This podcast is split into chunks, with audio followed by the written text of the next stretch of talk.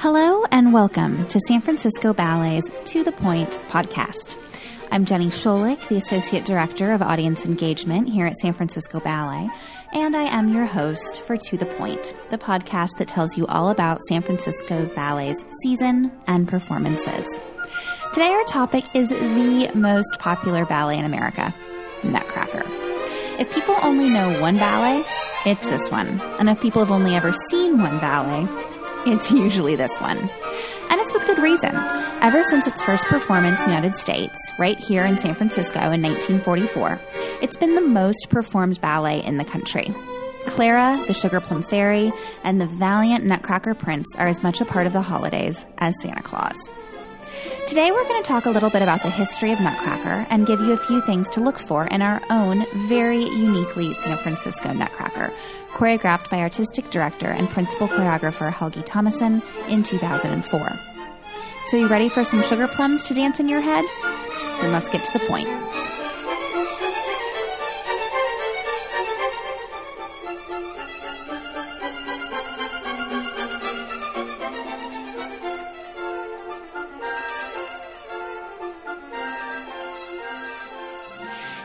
current popularity, the 1892 Nutcracker got off to a bit of a rough start.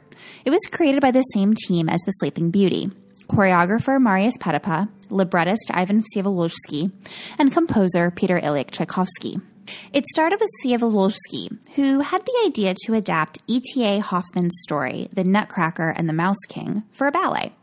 The story itself was quite popular in Russia at the time, and then as now, choreographers and artistic people are always looking for ways to get people into the theater.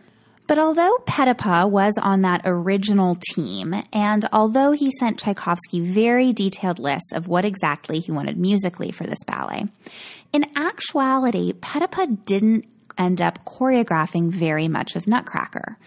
Uh, he was elderly and he fell ill, and so the task of choreographing the ballet really fell to his assistant, Lev Ivanov. Ivanov was a really talented choreographer, particularly with regard to large de ballet work, like in the snow scene or in the Waltz of the Flowers. But he had his faults. Some choreographers come into the studio ready to go. They have lists, they have notes, they know exactly what they're going to choreograph. Petipa was like that. Others come into the studio and they kind of figure it out while they're there and that was Ivanov. He apparently got easily distracted too. He was really into playing cards, and sometimes if dancers were sitting on the side of the room playing cards, he would go over and look at their hand instead of paying attention to what was in the room. Usually, this way of working worked for Ivanov. But because Nutcracker had a lot of scenes with a lot of people, including children from the local military academy, it meant that rehearsals were a little chaotic and a little mm, perhaps just not as pulled together as you would want for a brand new ballet. So, this was reflected a bit in the critical reception in 1892. The main problem for critics and audiences was about how the ballet was divided up. One of the things that really bothered them was that there wasn't very much dancing in the first act, and that there were just too many children. And then the second act was all dancing and no story. It felt unbalanced somehow. And back then, it, this production wasn't really tied to Christmas in any way. Um, and it's still true in Europe and Russia today. People do Nutcracker at all times of the year. It's not like a specifically holiday thing. For this to become a big holiday spectacle, it would have to wait until a much later version of the production and for a trip across the ocean. So it was in 1944 that Nutcracker got its first real hit. San Francisco Ballet was about 10 years old, and Willam Christensen, the director, was looking for something that would bring a lot of audience members to the ballet. He also knew that he had the theater in December. They were, they were doing a holiday dance festival. So Christensen had first tried out Hansel and Gretel as a ballet in 1943 as a holiday show, and it did fine, but it wasn't a huge hit. So 1944 rolls around, he wants something new. He thinks maybe the Nutcracker. The Nutcracker wasn't super familiar to Americans at this point. Obviously, a full length version hadn't been done here. Um, some Russian touring companies had done expert excerpts, but not the whole thing. However, what was popular was the Nutcracker Suite, which was a condensed version of the score that Tchaikovsky had made. Um, so audiences did know the Nutcracker Suite, even if they didn't know the full Nutcracker and its story. And they might have seen little bits of it here and there on tour. So Christensen thinks, all right, let's, let's do this. It's really incredible when you think about what Christensen did. He'd never seen a full length version of this production. He asked some friends who had seen it in Russia. Um, he listened to the music. He thought about what he'd seen, but he really made it from scratch. In fact, it was really a hard, it was really difficult to find the full score. He ended up having to go to the Library of Congress. There was only one copy of the full score in the entire country. But as he was trying to figure out how to make this ballet, he had a bit of luck. Uh, George Balanchine and Alexandra Danilova, George Balanchine of New York City Ballet, um, Alexandra Danilova, one of his great dancers, had both danced this production at the Mariinsky in Russia before they defected and came to the United States. And they were coming through San Francisco on tour. So he invited, Christensen invited Balanchine and Danilova over to tell him what they remembered about this show. And the story goes that they talked for three hours, um, remembering what it was like to perform in this production as children. At one point, uh, Danilova, who had a wonderful memory for choreography, could remember steps that she'd done years and years ago, stood up to begin to show some of Clara's steps to Mr. Christensen. And again, this could be apocryphal, I don't really know, but the story goes that Balanchine said to her, No, no, Shura, Shura was her nickname, no, no, Shura, don't show him the steps. Let Mr. Christensen do his own choreography. And I love that story because I think it really shows how this ballet has always been a little bit less precious than something like Sleeping Beauty. It's always changing. Every company has their own version. Every production is a little bit different. And I, I like to think that that malleability dates back to this first 1944 production right here in San Francisco.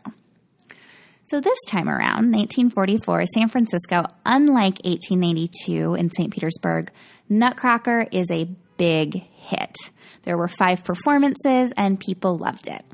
However, it stayed only a San Francisco holiday tradition until 10 years later, 1954, when Balanchine, same guy, perhaps remembering his talk with Mr. Christensen 10 years earlier, decided to do his own Nutcracker for New York City Ballet. Well, the Nutcracker was by no means the first or the only story ballet that Balanchine choreographed in this period during the 1950s. It was by far the most successful. With an abundance of child dancers, of fanciful sets, and with a really charming story, this ballet shows Balanchine at his most accessible and charming and commercially popular. As Jennifer Fisher points out in her iconic book, Nutcracker Nation, Balanchine borrowed heavily from his time spent on Broadway and in Hollywood for this 1954 production. Everything from the way that Marie first meets uh, the Nutcracker Prince, which Fisher compares to a meet cute in a movie, to the Nutcracker's growing tree, which is incredibly cinematic and cost an amazing $25,000 in 1954, which in today's money would be about $225,000. So the Nutcracker, which from the outset brought full families to the ballet, kept New York City Ballet financially solvent in this period. And it does that for companies in and out throughout America now. It sold out all its shows. It made New York City Ballet more than $52,000 in ticket sales in its first year. Again, that's in 1954 money. And it ran in encores into February. Pretty much this version that Balanchine made was all new, except for one section, the candy cane, which is not something we have in our production. Ours is a little different, but his production has a candy cane section. And that was a part that he did when he was a kid at the Mariinsky. He was known for that part. And my understanding, at least, is that he kept it pretty much intact what he remembered for his version. However, we're still not quite nationwide as a holiday tradition um, until 1958, when on Christmas Eve, the New York City Ballet version was broadcast on nationwide television, beaming the Nutcracker into maybe not every home, but at least every home with a television in the United States. This was in actuality the second time that Balanchine's production had appeared on television. The first was in 1957, so just one year before, when it was shown as part of the Seven Lively Arts, an arts program uh, that presented the ballet with really minimal changes to the choreography and with minimal imposition by the cameras. It was largely filmed straight on, as if from an audience, and all narration, and there was some narration, happened between scenes, kind of like as if they were program notes that an audience could read before the performance or at an intermission. The 1958 version was different. First off, it was live, which just adds an element of, um, I don't know, an element of risk, I suppose, to the ballet. But it also made a variety of choreographic changes and concessions to television that helped to make this more accessible to American audiences and to popularize the production.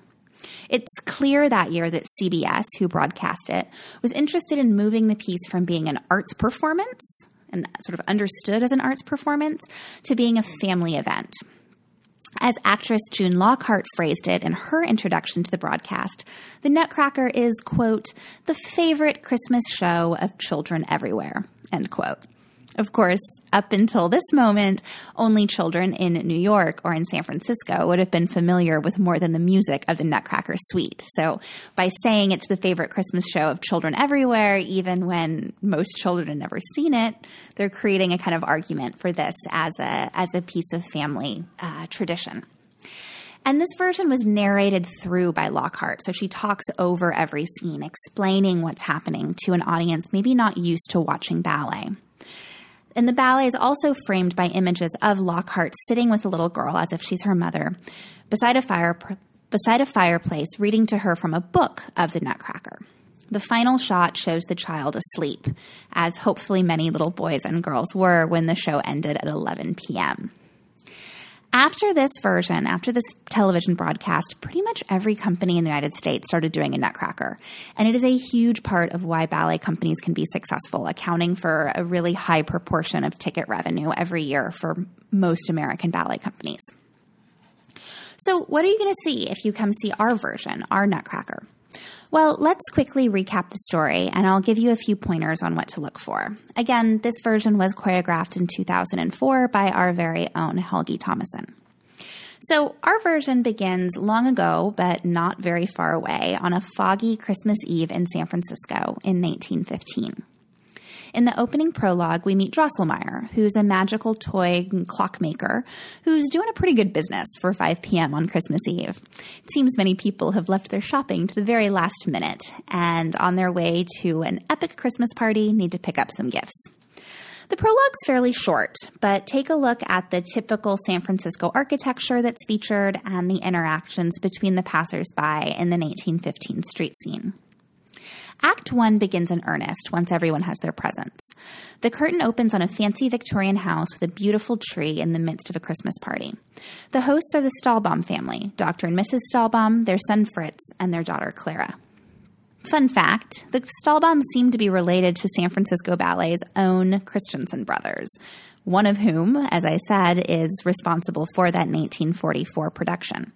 Or at the very least, I think they must be related because I th- there's no other reason I can imagine that they would have their portraits up on the wall. After lighting the tree with electric lights, the children and the adults dance, and Clara is invited to join the grown ups for the very first time. Drosselmeyer shows up. Turns out he's Clara's godfather, in addition to being a toy maker, and he puts on a magic show for the kids, complete with dancing dolls. After that, he hands out gifts, giving Clara a nutcracker. She dances around the room with her new toy until kid brother Fritz grabs it and breaks it. Little brothers are rough. Uncle Drosselmeyer manages to heal the toy by tying a handkerchief around it and gives it back to Clara. But eventually it gets late and everyone heads home. As the original critics complained, there's not a lot of ballet in this first scene, but that doesn't mean there isn't dancing and a whole lot of plot. Note the way social dance is used to create a sense of place and time and to establish hierarchies among the guests. Also, note the moment when Clara goes to join the parents' dance. This is a sign that she's growing up, a theme that will be explored throughout the rest of the ballet. After everyone goes home, Clara worries that her nutcracker won't sleep well without her, so she leaves the comfort of her own bed to go sleep with him on the couch. She falls into a strange sleep and dreams about the toys from the party coming to life. Drosselmeyer appears to truly fix the Nutcracker right before Clara wakes up and realizes that her whole house and its inhabitants are growing around her. And its inhabitants include some kind of vicious mice. The Nutcracker comes to life to defend Clara against those mice, and a battle ensues. Once Clara realizes that if the mice are giant, the mouse trap probably is too, she's able to come to the Nutcracker's aid. But too late, the Nutcracker collapses and Clara begs Drosselmeyer for help. He gives it. He does love her after all. And he resurrects the Nutcracker, not in his Nutcracker form, but as what he truly is a prince. So, what are we looking for? Well, Balanchine said it was all about the tree, and it is. It's pretty magical to watch it grow. Also, keep an eye on the king of the mice. He has furry legs, a swagger, and a flair for the dramatic. With the king of the mice out of the way, the prince offers to take Clara on an adventure. Their journey begins with a trip through the land of snow, where they're greeted and then sent on their way by the king and queen of the snow. But to be honest, this isn't just snow. It's more like a blizzard. We actually dropped 600 pounds of paper cut to look like snowflakes onto the stage and look for the way that the steps themselves and the dancer's formation on stage resemble snowflakes.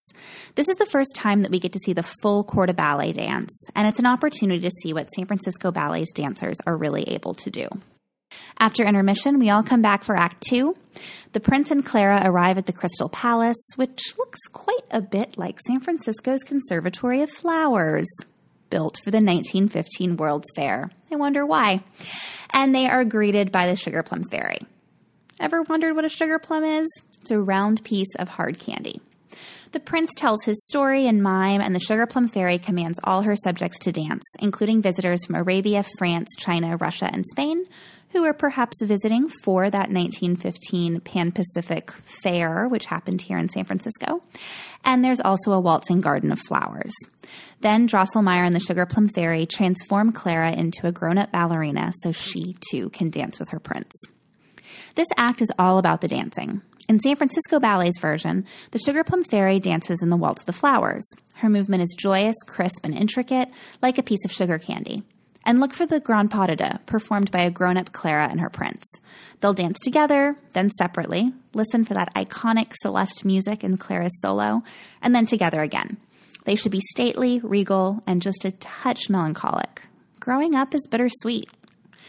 And finally, after everyone dances, Clara wakes up, a little girl once again, back at home on the couch. It's Christmas morning, and she runs back up the stairs into the waiting arms of her mother and that's the Nutcracker. Thank you for listening, and don't forget to check out our other To the Point and Meet the Artist podcasts, which are posted all throughout our season. Recent podcast episodes live on our site at sfballet.org and in your favorite podcast player. Hit subscribe so that you'll get our newest episodes downloaded as soon as they're available. Also, please do leave us a rating and review in the iTunes Store or reach out on Twitter, Facebook, or Instagram. We're at SF Ballet. We love to hear from you, and your ratings and reviews help us reach new and bigger audiences. Thank you for listening, and see you at the Opera House.